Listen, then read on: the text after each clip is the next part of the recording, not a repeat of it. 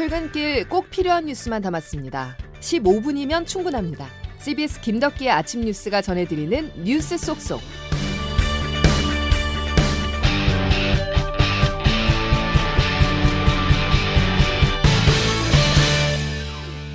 여러분 안녕하십니까? 1월 17일 김덕기 아침 뉴스입니다.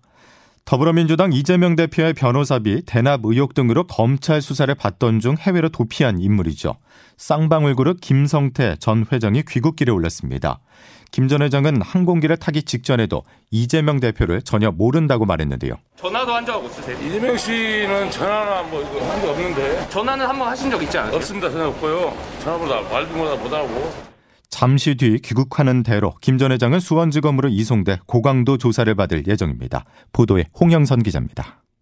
해외 도피 8개월 만에 오늘 강제 송환되는 김성태 전 쌍방울 회장. 검찰은 태국에서 김 전 회장이 국적기에 탑승하자마자 체포영장을 집행했습니다. 김 전 회장과 양성길 현 쌍방울 회장을 실은 국적기는 조금 후인 아침 8시쯤 인천국제공항에 도착합니다. 이들은 곧장 수원지방검찰청으로 이송돼 검찰 조사를 받을 예정입니다. 검찰 안팎에서 김 전 회장이 이토록 주목받는 건 이재명 더불어민주당 대표를 둘러싼 변호사비 대납 의혹의 핵심 인물이기 때문입니다. 검찰은 이 대표가 경기지사로 있던 지난 2018년 공직선거법 위반 사건 재판 때 변호사 비용 20억 원을 쌍방울이 전환사채로 대신 내줬다고 의심하고 있습니다. 변호사비 대납 의혹 수사를 위해 쌍방울의 수상한 자금 흐름을 추적하던 검찰은 김 전 회장의 횡령과 배임 의혹은 물론 이화영 전 경기도 평화부지사의 뇌물 의혹, 쌍방울의 대북 송금 혐의까지 수사를 확대했습니다. 검찰은 쌍방울 관련 의혹과 이를 촉발한 변호사비 대납 의혹에서 김 전 회장이 결정적인 역할을 한 것으로 보고 고강도 조사를 벌일 전망입니다. 하지만 김 전 회장과 이재명 대표 모두 서로 본 적도 없는 사이라며 의혹을 부인하고 있어 관련 수사가 어떻게 진행될지는 미지수입니다. CBS 뉴스 홍영선입니다. 6일 만입니다. 성남FC 후원금 사건의 검찰 조사가 이루어진 지 채 일주일도 지나지 않아 이번에는 대장동 개발 비리 의혹으로 검찰 출석을 또 통보받았습니다. 애초 이재명 대표에게 불거진 사법 리스크 중 가장 대표적인 의혹인데요.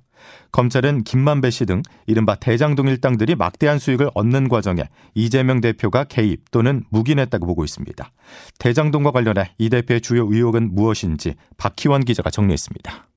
더불어민주당 이재명 대표가 받고 있는 혐의는 공직자 이해충돌 방지법, 즉 부패 방지법입니다.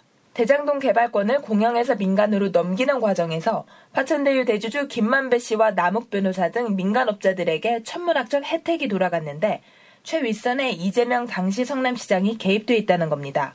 남욱 변호사 등 민간업자들은 대장동 공판에서 잇따라 화천대유 1호 실소유주, 즉 그분이 이 대표라는 취지의 진술과 이 대표가 관련 보고를 받았다는 진술을 쏟아냈습니다. 검찰이 추산한 범죄 수익은 총 7,886억 원.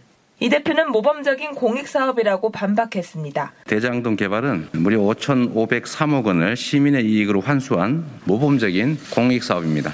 이 대표의 최측근들 정진상 씨와 김영 씨가 선거 자금 명목으로 대장동 업자들로부터 뒷돈을 받았는지도 규명 대상입니다. 검찰은 대장동 업자들이 사업 인허가와 각종 민원을 청탁하면서 수차례 불법 정치 자금과 뇌물을 측근들에게 건넨 것으로 의심하고 있고 두 사람 모두 구속된 상태입니다. CBS 뉴스 박희원입니다. 이재명 대표에 대한 소환 요구는 윤석열 정치 검찰의 사생 결단 정치 쇼입니다. 윤석열 정치 검찰의 조폭식 정치 수사 쇼에 신물이 날 지경입니다. 서면 답변과 모르쇠로 일관했던 일주일 전의 이중성이 반복되지 않기를 바랍니다. 특권으로 사법 정의를 피해볼 생각은 이제 접어두시길 바랍니다. 성남FC든 대장동이든 성남시에서 있었던 지역 토착비리 범죄 혐의입니다. 통상적인 지역 토착비리 범죄 수사의 절차에 따라서 검찰이 공정하게 수사할 거다. 이런 정도 말씀드리겠습니다. 사건에 또 소환에 응하셨지만 아니 좀 잠깐만 좀 저기 어, 내 공간을 좀 사건에 응하실 생각이신가요? 성남FC에 이어서 대장동 그리고 쌍방울까지 이재명 대표를 비롯해 민주당이 당황해하고 있습니다. 이 대표 소환을 검찰의 정치쇼라고 거치게 비판했지만 설을 앞두고 위기감이 커지고 있는 것도 사실인데요. 조태임 기자와 핵심으로 파고 들어가 보겠습니다.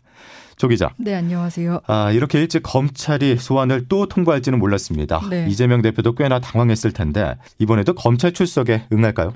네, 아직은 미정입니다. 민주당은 어제 고위 전략 회의를 열고 대응 방안을 논의했는데 결론 내지 않았습니다. 그러니까 대장동 위례 개발 사건으로는 이 대표 측 변호인단이 꾸려지지 않았는데 검찰이 성남 FC 후원금 의혹 사건 변호사에게 구두로 이제 소환 통보를 했다는 겁니다. 예. 이 때문에 민주당은 공식 통보를 받은 상황도 아니다 이런 입장입니다. 당내에서는 이제 소환에 응해야 할지를 놓고는 의견이 분분한데 검찰의 의도가 망신 주기가 분명한 만큼 소환에 응하지 말아야 된다는 의견과 소환에 응하지 않으면 방탄 프레임에 갇힐 것이다 이런 의견 등이 있습니다. 예. 어쨌든 전반적으로 민주당은 지금 당황한 분위기입니다. 지금 성남 FC 후원금 의혹으로 소환을 한 지 엿새 만에 또 소환 통보가 이뤄지니까 뭐 쪼개기 수사냐 검찰의 정시주라 반발하고 있는데요. 예. 특히 지금 설을 일주일 남기고 소환 통보를 한 건 설 민심에 영향을 주겠다는 의도로 보고 있습니다. 당초 이 대표는 지난주 검찰 출석 이후 기본사회 이슈와 개헌 등 의제를 던지고 이제 민생 행보에 적극 나서서 설 민심을 잡겠다는 계획이었는데 예. 설 밥상에 이 대표 사법 리스크가 올라가게 됐으니 지금 당황할 수밖에 없는 상황입니다. 예. 쌍방울 그룹 김성태 전 회장이 이 대표를 모른다고 전면 부인을 했습니다. 네.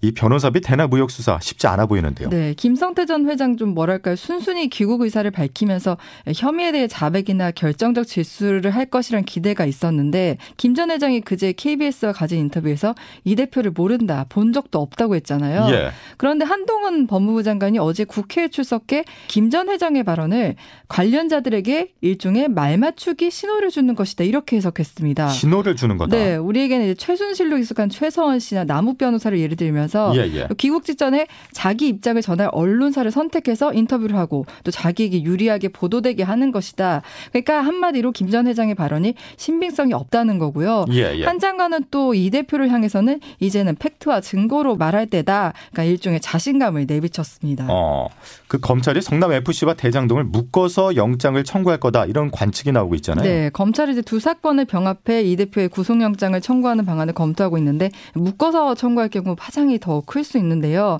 하지만 이 대표가 국회의원 신분이고 또 현재 국회 회기 중이어서 그의 신병을 확보하려면 국회 체포 동의 절차를 거쳐야 합니다. 민주당 다 아시겠지만 과반을 차지한 상황이고요. 예. 이 때문에 이 대표 체포 동의안은 부결될 가능성이 크다는 게 중론입니다. 예, 여기까지 정리하겠습니다. 조태임 기자였습니다. 전당대회를 앞둔 여당도 폭풍 전야입니다. 친윤계 집중 견제를 받고 있는 나경원 전 의원이 당권에 도전하는 쪽으로 기울고 있는데요. 월요일인 어제 국립현충원을 찾아 이승만, 박정희 전 대통령 묘소를 참배했습니다. 그러면서 자신을 정통 보수라고 칭했습니다. 다른 당권 주자들의 신경전도 치열해지고 있습니다. 오수정 기자의 보도입니다. 나경원 전 의원은 어제 오전 페이스북에 윤석열 대통령이 아랍에미리트의 수십조 원 투자 유치를 이끌었다며 환영의 입장을 밝혔습니다. 대통령실과 대립하지 않는 모양새를 지속적으로 강조하고 있는 겁니다. 어제 저녁엔 오세훈 서울시장과 만찬을 갖고 수도권 승리의 중요성을 강조하며 보폭을 넓히면서도 친윤계에서 제기한 반윤 프레임에는 선을 그었습니다. 저는 사실은 뭐 죽었다 깨도 반윤은 되지 않을 것 같습니다. 배제하는 친윤으로는 성공하기 어렵다 이렇게 생각합니다. 친윤 단일 후보로 자리매김한 김기현 의원의 경우 이른바 김장연대의 파트너 장재원 의원과 거리를 뒀습니다. 지난 주말 나 전 의원을 향한 장 의원의 거친 공세가 김 의원에게도 부정적이라는 판단을 한 것으로 보입니다. 뭐 김장연대란 말은 이미 벌써 다 철질한 것이니까요. 어제 출마 선언을 한 조경태 의원을 비롯해 안철수, 윤상현 의원 등 당권 주자들 모두 민주와 자유의 가치가 존중돼야 한다며 당내 갈등의 우려를 나타냈습니다. 정진석 비상대책위원장이 나서 과열된 분위기 진화에 나섰지만 나전 의원의 출마 가시화로 불붙은 열기는 쉽게 꺼지기 어려워 보입니다. CBS 뉴스 오수정입니다. 신중동 붐의 원년을 향한 첫걸음을 내디뎠다. 윤석열 대통령의 아랍에미레이트 순방에 대해서 대통령실의 자평입니다. 윤 대통령은 오늘 유해 일정을 모두 마무리하고 다보스 포럼이 열리는 스위스로 향하는데요.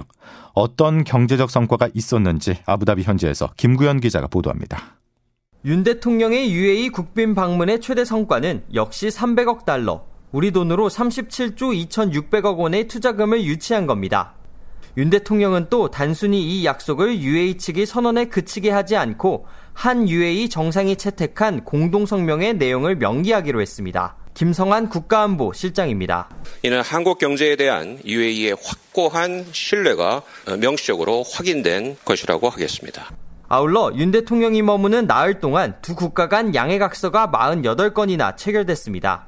원전과 에너지, 투자, 방산 등 핵심 분야 협력을 포함해 기후변화와 우주, 신산업 등 전방위적인 분야에서 양해각서가 체결됐습니다. 윤석열 대통령입니다. 유해의 투자와 한국의 첨단 산업 역량이 시너지를 이루어서 세계 시장에서 많은 성과가 창출되기를 기대합니다. 그리고 해내야 합니다.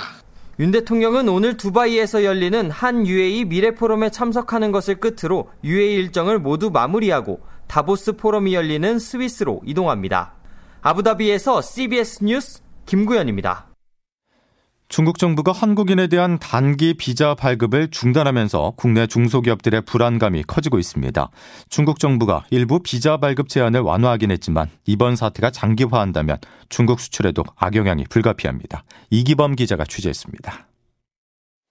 중국에 진출한 국내 중소기업들은 전전긍긍하고 있습니다.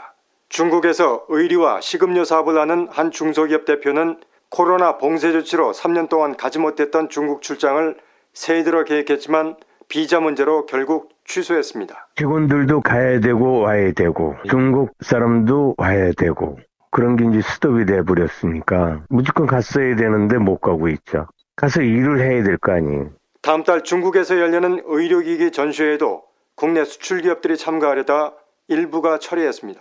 아직 직접적인 피해는 없지만 비자 중단이 장기화되면 거래 중단과 계약 파기도 우려됩니다. 특히 중국은 국내 중소기업들이 수출을 가장 많이 하는 나라입니다.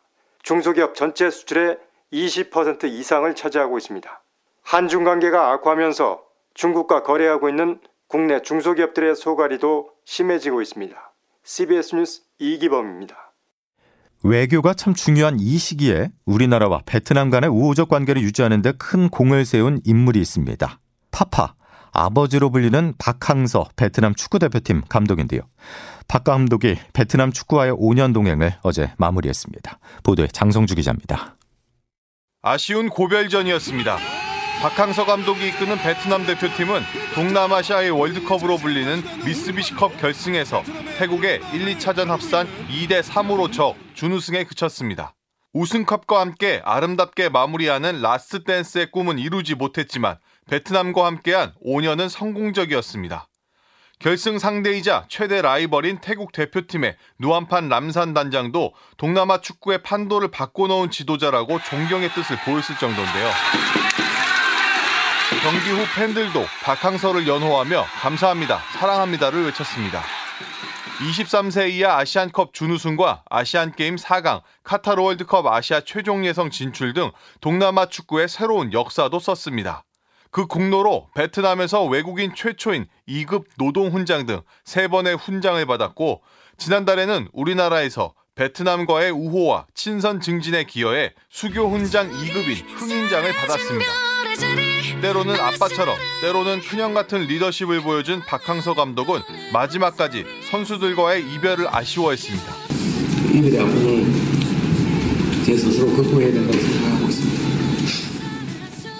CBS 뉴스 장성주입니다. 김덕기 아침 뉴스 함께하고 계십니다. 기상청 연결해서 날씨 알아보죠. 김수진 기상 리포터. 네, 기상청입니다. 예, 한파의 기세 어떻습니까?